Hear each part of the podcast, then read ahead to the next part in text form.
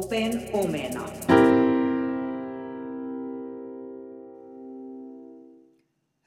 Riemukasta tätä päivää sinulle.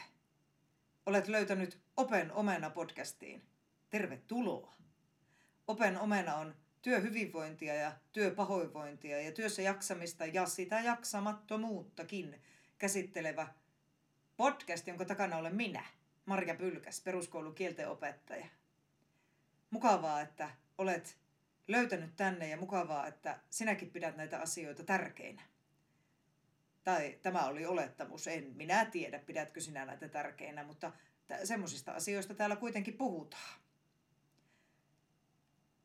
Tämän päivän jaksossa, joka on nimettykin tuolla lailla pikkusen kryptisesti, niin aion pohdiskella sellaista hommaa, että jo tuossa huhtikuun puolella törmäsin Sanomalehti keskisuomalaisessa uutiseen, joka aiheena oli uusi vasta julkaistu kirja, jonka takana oli työpsykologi Marjo Pennonen. Tässä Pennosen kirjassa, jonka nimi on Itsetuntemuksesta apua työhyvinvointiin. Ää, tässä kirjassa käsitellään, kuinka ollakaan työhyvinvointia ja uupumusta, arvoja ja asenteita, jotka siihen vaikuttaa, ja myös sitä, että kuinka yleistä työuupumus todellisuudessa onkaan, ja minkälaiset asiat siihen vaikuttaa. No, uutinen ja kirja itsessään vaikuttavat oikein mielenkiintoisilta, mutta nytpäs en aiokaan puhua niistä, vaan huomioni kiinnittyi keskisuomalaisen verkkosivuilla nyt kolmeen kommenttiin, jotka tämä oli saanut tämä uutinen. Ja näiden kommenttien kanssa en voisi olla enempää eri mieltä. Nytpä siis aion haastaa nämä kolme kommentoijaa kaksin, kolmin, nelin taisteluun. Ää, olen teroittanut sanansäiläni valmiiksi ja aion nyt vastata heidän kommentteihinsa, jotka olivat siis ainoat kommentit tätä uutista koskien. Aion vastata heidän kommentteihinsa omista katsantokannoistani käsin ja näin tehdessäni toivottavasti ja luultavasti tulen perustelleeksi sen, että minkä takia minun mielestä työhyvinvoinnista pitää puhua ja minkä takia näistä asioista ei saa vaieta. Ha, se oli sama asia. No niin, hoppa inni pussen, eli nyt mennään.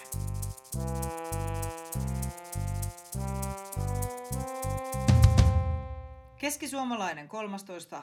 huhtikuuta toimittaja on Tomi Kangasniemi ja hän kirjoittaa, että Pennonen muistuttaa arvojen asettamisen tärkeydestä työssä jaksamisessa. Arvot heijastavat millainen haluaa olla ja mihin aikansa käyttää. Kun tietää, mikä on itselle tärkeää, on helpompi tavoitella merkityksellisiä päämääriä. Hienosti sanottu. Tähän kommentoi ensimmäisenä nimimerkki AAB0704. Tämä on todennäköisesti systeemin arpoma nimimerkki, mutta sillä mennään. Ja hän sanoo näin. Vaikeaksi on mennyt. Ennen arvot selvisivät jo varhain. Rahaa tarvittiin elämiseen. Saatu palkka kului siihen, eikä tarvinnut haahuilla joutavia. Arvoisa AAB 0704. Mikään ei ole muuttunut. Saatu palkka kuluu edelleen elämiseen. Ja ihminen on aina haahuillut joutavia. Nyt melkein tekisi mieli lopettaa tähän, mutta en lopeta. Sen sijaan muistutan nimimerkkiä AAB0704 siitä, että niin hänellä kuin minulla on tänä päivänä aika paljon enemmän valinnan varaa tässä elämässä. Meidän urapoluilla ja siitä, että millaisia ihmisiä me halutaan olla ja miten me aiotaan ja halutaan käyttää meidän aikaa tässä maailmassa. Ja siihen minä uskon, että työterveyspsykologi Pennonen tässä arvojen asettamisessa viittaa. Jos lähdetään vertaamaan työurapolkuja vaikkapa ajalta, jolloin minun vanhemmat tai minun isovanhemmat on ruvennut päättämään sitä, että mikä heistä tulee isona, niin heillä on varmasti ollut edessään pikkasen kapeampi valikoima kaikkea mahdollista. Siihen on vaikuttanut erittäin kovasti se, että mihin olet sattunut syntymään. Mihin päin tätä maata, nyt pysytään tässä maassa, mihin päin tätä maata olet sattunut syntymään, ootko maalla, ootko kaupungissa – minkälaiset koulutustasot sun vanhemmillas on ja minkälaisia mahdollisuuksia ylipäänsä siellä sun ympäristössä on. Raha on vaikuttanut varmasti. Ja myös se, että minkälaiset perheolosuhteet on ollut. Ja että oletko ollut tyttö vai poika. Nämä on kaikki sellaisia asioita, mitä meidän maa kaikke, kaikin tavoin yrittää välttää ja luoda sellaista yhteiskuntaa, missä kaikilla olisi tasavertaiset mahdollisuudet kouluttautua aivan miksi tahansa ja rakentaa se elämänsä aivan millä tahansa tavalla. Nyt kuulosti vähän semmoiselta uuden vuoden puheelta, mutta, mutta, mutta sellaista se joskus on. No, mitä mä nyt tässä yritän sanoa, niin on se, että ei niitä arvoja, ei ne arvot ole selvinnyt nuorelle ihmiselle vanhoina, hyvinä aikoina. Mä vannon, mulla kasvaa joku sarvi päästä joka kerta, kun joku sanoo tolleen. No, tähän se sopii oikein hyvin. Vanhoina, hyvinä aikoina. Ei arvot ole selvinneet nuorelle ihmiselle yhtään var- varhaisemmin kuin nykyäänkään. Vaan ne on annettu valmiina ylhäältä käsin. Eli ei minun vanhemmilla tai minun isovanhemmilla varsinkaan ole ollut ollenkaan samanlaiset mahdollisuudet luoda itse sitä arvomaailmaa, vaan se on annettu. Siihen on vaikutettu, siihen on vaikuttanut, en mä nyt sitä sano, etteikö minun arvomaailmaan vaikuttaisi monet muutkin ihmiset kuin minä itse, mutta väitän, että vanhoina, hyvinä aikoina siihen on vaikuttanut hyvin paljon suorempaa muiden ihmisten asenteet ja sinun elämäsi olosuhteet. Mutta onko tyytyväisyys ollut jotenkin korkeampaa? Onko ihminen ollut tyytyväisempi, kun hänestä on tullut maanviljelijä sen takia, että hänen isänsäkin on? Tai onko ihminen jotenkin enemmän täynnä elämää sen takia, että hänen täytyy jäädä kotiin hoitamaan lapsia, vaikka tekisi mieli olla kabareelaulaja? Niin en usko. Eli mä en hetkeäkään usko, että ihminen olisi lakannut jotenkin haaveilemasta siitä semmoisesta mielekkäämmästä elämästä, jos hänelle ei ole sellaista näissä arpajaisissa osunut. Vaan ihminen on nyt tätä AAP 0704 sanaa käyttäen haahuillut ihan varmasti ennenkin niiden arvojensa ristipaineessa. Tästä olemassa hyvin monta kotimaista elokuvaa tästä aiheesta ja erinäisistä pyrkimyksistä olla jotakin muuta kuin mitä on. No, mihin tämä nyt sitten johtaa? On keskustellut tässä työurani aikana useamman kohta eläköityvän tai jo eläköityneen ihmisen kanssa. Ja hyvin usein toistuu semmoinen ajatus, siinä eläköinnin ikään kuin kynnyksellä, että joo, on ihanaa päästä, päästää pikkuhiljaa vapaalle, mutta että vähän myös pelottaa. Ja mikä pelottaa, niin se, että sitten kun on rajattomasti aikaa ikään kuin käytettävissä, kun se työ on otettu pois siitä arkirutiinista, niin täytyykö sitten sillä ajalla istua alas, pysähtyä ja ruveta pohtimaan sitä, että mitä jäi tekemättä tai mitä, mitä olisi haluttanut tehdä, mutta ei uskaltanut. Minkälaisia vanhoja syntejä tämä on yhden eläköityneen? Suora, suora lainaus. Vanhoja syntejä siellä täytyy sitten pohtia siellä kiikkustuolissa tai herätä keskellä yötä niitä miettimään. Kun ne on siellä ja niitä asioita ei ole koskaan päässyt toteuttamaan. Niin minä väitän, että tämä haahuilu mikä on nyt tässä tämä jakso aiheenakin, niin on erittäin tärkeää. Ei missään nimessä turhaa. Ja se kannattaisi tehdä just nyt, eikä sitten kuluttaa niitä eläkevuosia, niitä elämänsä viimeisiä vuosia siihen, että pohtii niitä, herää pohtimaan niitä keskellä yötä. Ja ei ainoastaan sen takia, vaan toisekseen sen takia, että minun mielestä omia olojaan ja perspektiivejään pohtiva yksilö on yksinkertaisesti avarakatseisempi, suvaitsevaisempi ja kaikin puolin parempaa seuraa. Eli haahuilukunniaan mä sanon.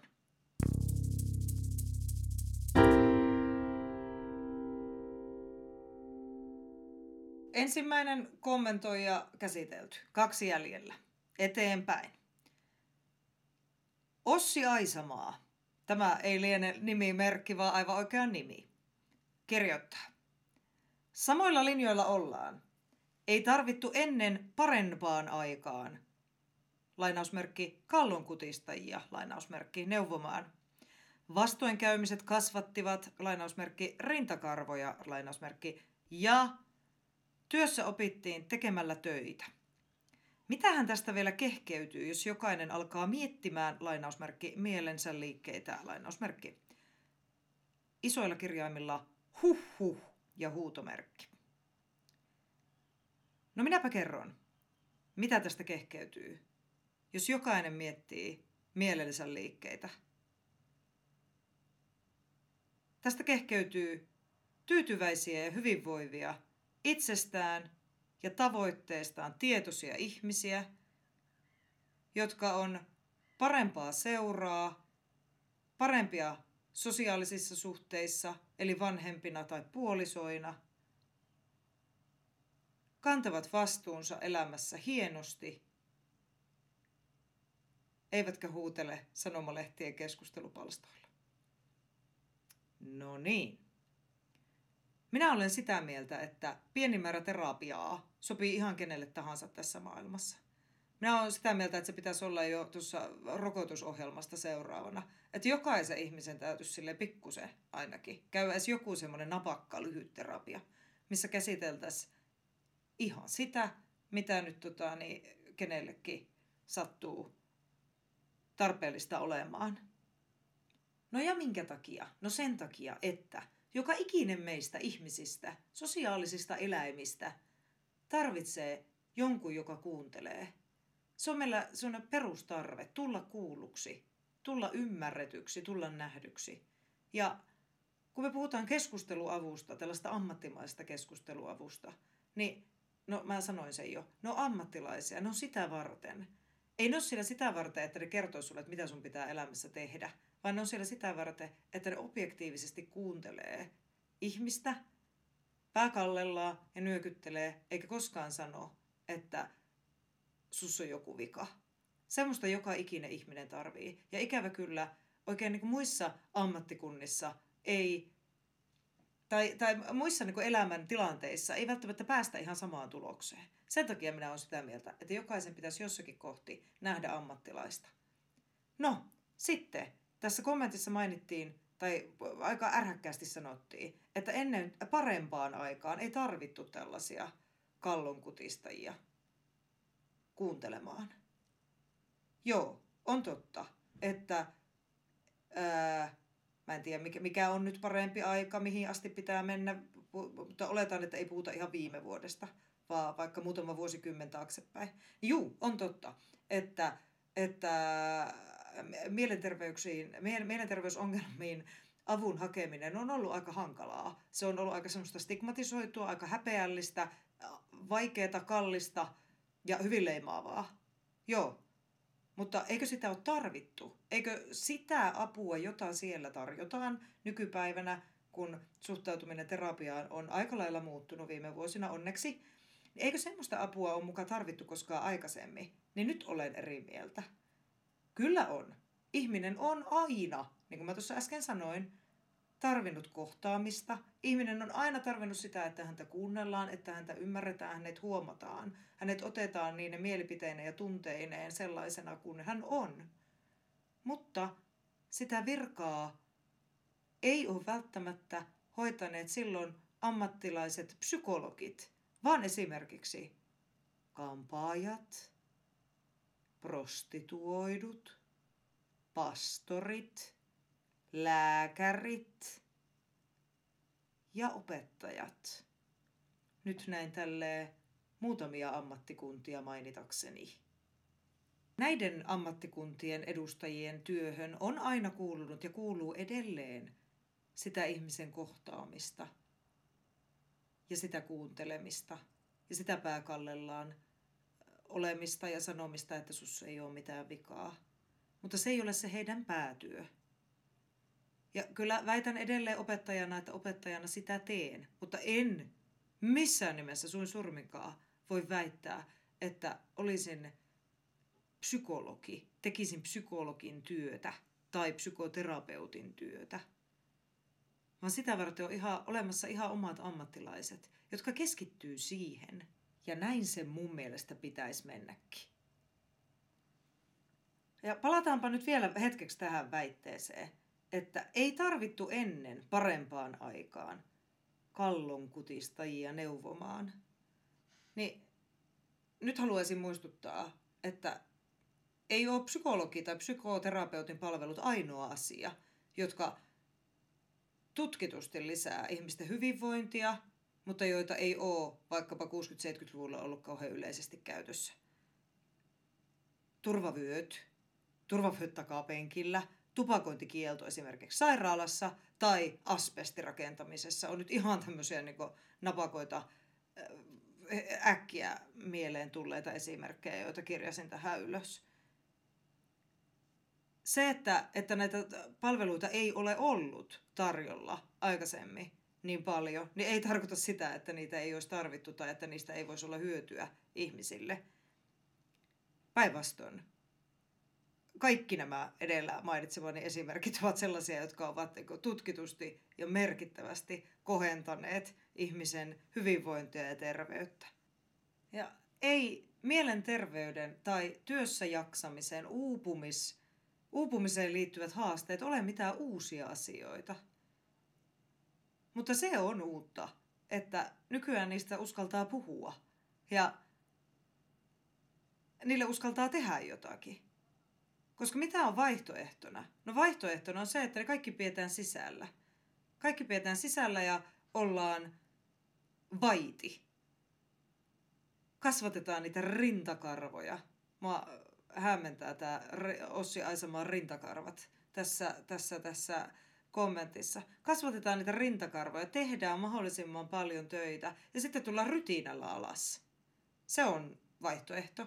Sen jälkeen sitten yleensä burnoutin kokeneet ihmiset viedään joku sorti hoitoon joka pitää sisällään just tämmöistä keskusteluapua, joka voisi olla myös ennaltaehkäisevää. No, jos semmoista ei tapahdu, meillä tapahtuu syrjäytymistä tässä yhteiskunnassa runsaasti. On erilaisia päihdeongelmia. Ja ei tarvi olla näinkään jotenkin konkreettisia ongelmia. Voi olla myös erilaisia tunneelämähaasteita, mitkä on koulumaailmassa koko ajan yleisempiä ja yleisempiä kykenemättömyys sanottaa omia tunteita, joka taas aiheuttaa sitä, että ne tunteet räiskähtelee isoina, isoina ulos ja pahimmillaan aiheuttaa vaaraa myös muille. Tämä on vaihtoehto.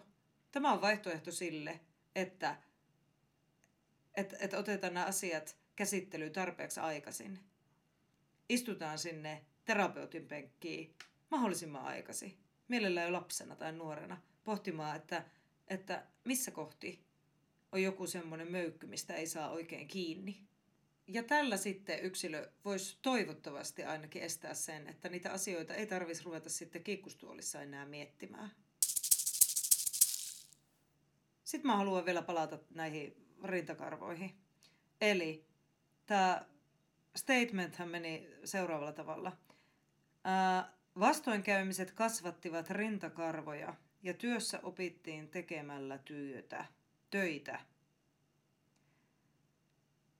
Tämmöinen ylityöllistymisen glorifiointi on ihan tätä päivää. Siis se, että, että mä teen ihan hirvittävästi, hirvittävästi, hirvittävästi töitä ja odotan, että joku antaa mulle siitä jonkun palkinnon joskus siitä, että mä oon aivan puhki ja poikki ja rikki. Tai vaihtoehtoisesti se, että, että mä ihailen jotakin semmoista ihmistä, joka tekee kaikista eniten töitä. Hänellä on eniten näitä rintakarvoja, eli eniten, mä tulkitsen, eniten kuormaa ja eniten haasteita ja eniten jotenkin saavutuksia. Mä sille ihan pikkusen oksettaa tällä hetkellä. Koska tämä on niin justiinsa se tapa, millä, millä minä en halua töitäni tehdä. Tämä on juuri se syy, minkä takia mä oon perustanut tällaisen podcastin, missä näistä asioista puhutaan. Kun työn pitäisi olla jokaiselle sellainen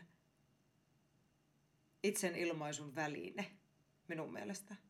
Sitä pitäisi tehdä semmoinen määrä, että se jaksaa tehdä ilolla ja hyvin, tehokkaasti ja silleen, että se, no jos nyt ei joka päivä, niin ainakin 90 antaa sulle jotakin sellaista, mitä sä et saisi ilman sitä työtä. Nämä on niitä asioita, joihin minä uskon ja mihin minä perustan tätä ajatteluani ja mitä minä opettelen joka päivä. Sen sijaan mä opettelen pois sellaisesta ajattelusta, että minä teen, minä teen, minä teen ja minähän hoidan ja, ja kattokaa kaikki kuinka hienosti mä hoidan. Tähän yleensä hyvin usein liittyy myös sellainen sosiaalisen hyväksynnän etsiminen. Että kun mä teen aivan hirvittävästi hommia, niin sitten mä myös kirjoitan sitä Facebookia ja ootan saavani sympatiaa siitä, että siitä ka- ka- ka- ka- kaikilta muilta ihmisiltä, jotka ei tee niin paljon töitä. No, asia ei mene niin. Ja onneksi tähänkin ajatteluun on tullut jo muutos. Se sairaaloisen työmäärän kanssa kamppailu jonkun mitalin kuva silmissä, se ei kanna kauhean pitkälle, se ei ole kauhean tehokasta työntekoa myöskään. Eikä sillä lailla työtä tekevä ihminen varmasti voi hyvin. Eli tällainen ajattelu ei ole sitä, mihin minä tai aika monet muut ihmiset on valmiita sitoutumaan. Kyllä työntekoa edelleen opitaan tekemällä työtä. Mutta tällainen rintakarvojen kasvattelu, eli semmoinen turhan kuorman kanssa leveily, ei ole enää tätä päivää. Ja hyvä niin.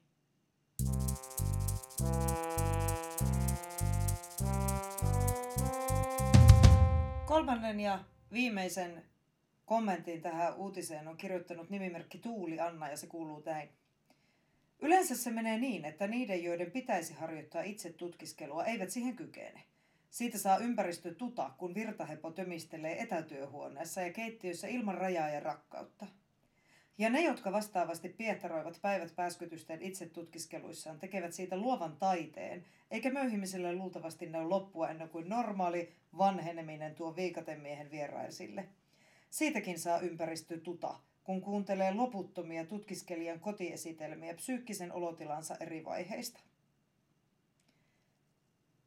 Nyt jos Tuuli Anna olisit tässä, niin sinua halaisin ja rutistaisin ja paijaisin ja antaisin pusun poskelle. Minusta tämä oli ihana. Tämä oli ihana siksi, että, että minun mielestä tässä kommentissa kuuluu se, yhtäältä se, että, että sinun mielestä maailma on täynnä sellaisia, tai puolet maailmasta on sellaisia, joille tämmöinen itsetutkiskelu olisi erittäin tarpeellista. Ehkäpä olet sellaisen ihmisen kanssa lä- lä- lähimmäisiä, eli ehkä olet saanut itsekin kuunnella tällaista, tällaista tuota niin, ihmistä, joka ei välttämättä kykene siihen itsetutkiskeluun. Ja sitten puolet ihmisistä on tämmöisiä niin kuin minä. Kyllä, tällaisia niin kuin minä, ketkä haluaa tehdä tästä, tästä joo taidetta, mutta myös ihan ikioman podcast-ohjelma tästä aiheesta. Voi mahtavaa. No, perussävy tässä kommentissa ei tainnut kuitenkaan olla ihan hirvittävän positiivinen ja kannustava. Kyllä se on ihan ok. Ei tämmöisten asioiden pohtiminen ole välttämättä kaikille arkipäivää tai kaikkien ympyröissä arkipäivää. Minun ympyröissä näin ei ole myöskään ollut aina, mutta mitä vanhemmaksi mä tuun, niin sitä enemmän tätä tapahtuu.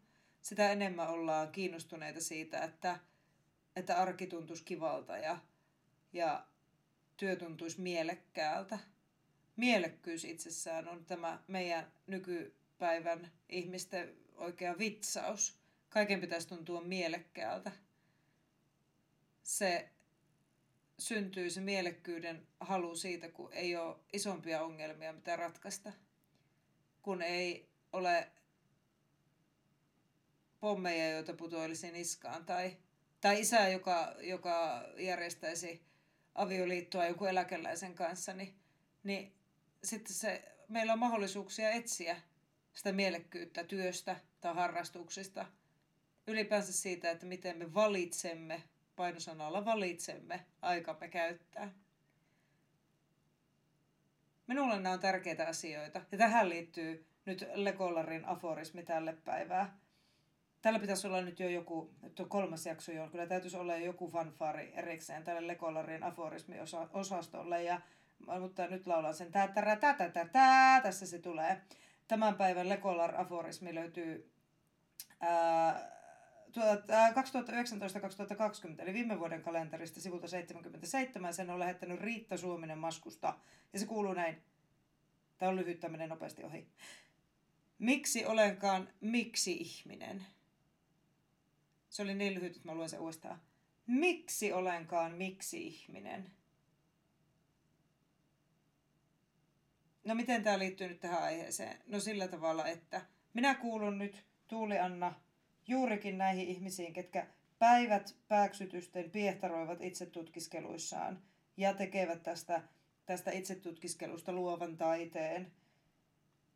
Ja möyhimiselle ei näy loppua ennen kuin vanheneminen kuittaa tilit. Miksi olenkaan miksi ihminen? Ehkä minunkin elämäni olisi helpompaa, jollakin lailla yksinkertaisempaa, jos en kyseenalaistaisi kaikkea. Jos en lähtisi tutkimaan ja pohtimaan sitä, nimenomaan sitä, mitä tässä minun omassa päässäni tapahtuu. Kyllä minua kiinnostaa monet muutkin asiat, mutta minua kiinnostaa ehkä kaikista eniten sitä, että miten toimii ihminen ja ihmismieli ja miksi. Teenkö mä tällä elämääni hankalammaksi? Ehkä. Ehkä. Ja se on tässä varmastikin tässä Tuulianna kirjoituksessa pointti. Ehkä mä teen omasta ja, ja lähimmäisteni tuota niin, elämästä jotenkin, jotenkin haasteellisempaa sillä, että, että mä pohdiskelen lainaus psyykkisen olotilan eri vaiheita. Mutta minä olen miksi ihminen ja minä haluan tietää, että miten tämä homma toimii. Ja minä haluan tietää sen nyt. Minä haluan ymmärtää sitä ihmismielen monimutkaisuutta nyt enkä pistää niitä asioita syrjää, piilottaa jonnekin onteloon, mistä ne sitten pulpahtaa silloin, kun ne haluaa. Enkä minä missään nimessä halua, että ne pulpahtaa ulos sitten, kun minä olen eläkkeellä ja minulla on rajattomasti aikaa tehdä jotakin sellaista, mitä minä itse haluan. Minä en halua käyttää silloin sitä aikaa siihen, että minä pohdiskelen niitä vanhoja syntejä keskiyöllä tai aamuyöllä, kun ei saa enää unta. Tuuliannalle ja, ja ehkä monelle muullekin siis tällaisena loppukaneettina minä sanon, että se syy siihen, että minkä takia mun mielestä näitä asioita on tärkeää pohtia, minkä takia työhyvinvointia ja työssä jaksamista täytyy pohtia, on se, että työ vie arjesta ja sun päivästä, sun vuodesta ja sun elämästä niin valtavan suuren osan, että se vaikuttaa aivan väistämättä siihen, että minkälaisena sä sen elämäsi näet. Se vaikuttaa myös ratkaisevasti siihen, että minkälainen vointi sulla on päivästä toiseen, vuodesta toiseen. Totta kai tässä asiassa tapahtuu erilaisia heilahteluja ja erilaisia aaltoja, mutta hyvinvointi on jossakin määrin myös sellainen pysyvä käsite. Tai niin minä ainakin haluan uskoa. Ja minä uskon, että työhyvinvointi, se, että voidaan hyvin työssä, se on valinta ja sille voi tehdä ihan valtavasti asioita. Ja minä haluan voida hyvin ja minä valitsen mennä sitä kohti. Välillä ottaen pari askelta taaksepäin ja sitten taas ehkä välillä spurtaten pikkasen eteenpäin. Minua pelottaa hirveästi semmoinen ajatus, että tämä tilinpäätös tässä asiassa pitäisi tehdä joskus vanhana. Kun sitä ei ole uskaltanut tai hoksannut tai ymmärtänyt tehdä silloin, kun se työ on ollut siinä käsillä ja silloin, kun se arki olisi ollut jotenkin vielä muutettavissa. Siksi minä olen miksi-ihminen. Ja siksi minä teen näistä möyhinnöistäni taidetta ja siksi minä pidän näitä teemoja esillä arjessani niin työssä kuin työ ulkopuolella. Ja näin minä aion tehdä myös jatkossa.